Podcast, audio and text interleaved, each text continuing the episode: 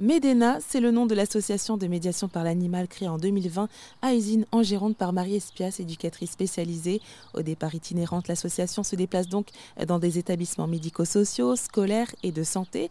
Puis, trois ans plus tard, Marie Espias fonde avec Lina Lafont une ferme refuge thérapeutique qui accueille une quarantaine d'animaux.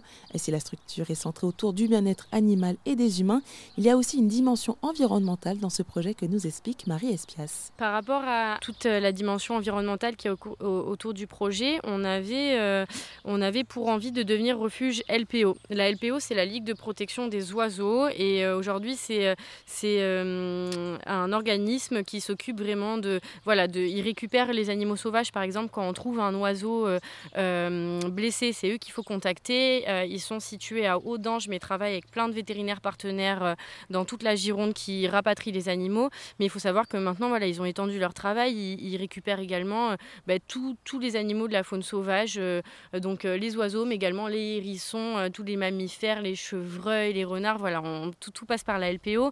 Et quand on soutient la LPO, on a possibilité de devenir refuge et donc on, s'engage en étant refuge LPO à favoriser la biodiversité. Donc c'est pour ça ici, par exemple, bah, on tombe pas.